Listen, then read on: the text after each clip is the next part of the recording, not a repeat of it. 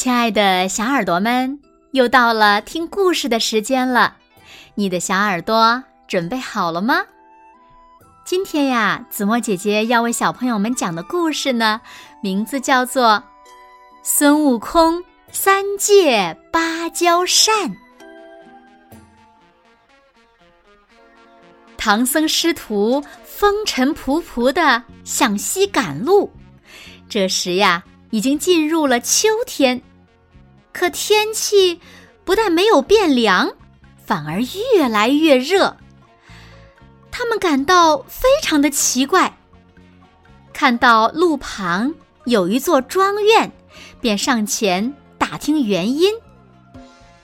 原来前面有座火焰山，周围八百里都被火焰包围了，所以啊才会这么热。要想翻过火焰山，就得去翠云山的芭蕉洞，找牛魔王的妻子铁扇公主借芭蕉扇。只有芭蕉扇才能扇灭火焰山的火。孙悟空听后大吃了一惊：“什么？铁扇公主不就是红孩儿的母亲吗？我跟红孩儿有过节。”铁扇公主肯定不愿意把扇子借给我。可是，为了通过火焰山，孙悟空不得不硬着头皮来到了芭蕉洞。果然，铁扇公主听说孙悟空来了，提着两把宝剑走出山洞，破口大骂：“原来是你这泼猴！”我不找你，你倒自己找上门来了。这次正好替我儿报仇。说完，便举起宝剑朝孙悟空砍去。铁扇公主打不过孙悟空，不过呢，她的那把芭蕉扇十分厉害，她一挥扇子。孙悟空就被扇到了几万里外的小须弥山上去了。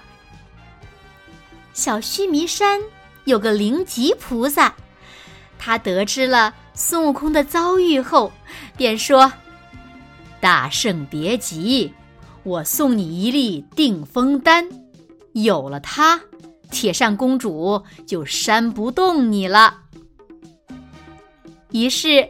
孙悟空再次来到了芭蕉洞。这一次，无论铁扇公主怎么扇，孙悟空都纹丝不动。铁扇公主见情况不妙，惊慌的逃进洞里去了。孙悟空呢，他灵机一动，变成了一只小虫子，也跟了进去。他趁铁扇公主喝茶的时候，钻进了铁扇公主的肚子里，在里面又踢又打。铁扇公主疼得连连求饶，不得不答应将芭蕉扇借给孙悟空。孙悟空拿着芭蕉扇赶到了火焰山，用力的扇起来了。没想到，火焰。不仅没有熄灭，反而更旺了。原来铁扇公主借给他的是一把假扇子。这时，土地神现身，告诉孙悟空：“要想借得真扇，还得找牛魔王。”孙悟空灵机一动，自己。变成了牛魔王，又一次来到了芭蕉洞。这一次，他终于顺利的骗走了真正的芭蕉扇和使用口诀。谁知，他刚离开，真的牛魔王就回来了。牛魔王听说孙悟空变成自己骗走了芭蕉扇，非常恼火，立刻追了上去。看到孙悟空扛着变大的芭蕉扇走在前面，牛魔王也摇身一变，变成了猪八戒的样子，走上前说：“猴哥，您辛苦了，让我来拿扇子吧。”孙悟空没有看出猪八戒是牛魔王变的，就把芭蕉扇呀给了他。牛魔王一拿到芭蕉扇，急忙念口诀，把芭蕉扇变小藏了起来，然后现出了原形。孙悟空一看，气坏了，拿起金箍棒就朝牛魔王打去。两个人顿时打在一起，打得难舍难分。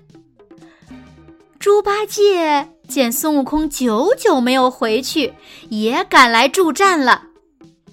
牛魔王打不过他们俩，就现出了原身，一头像山一样高大的牛，顶着大牛角向二人撞去。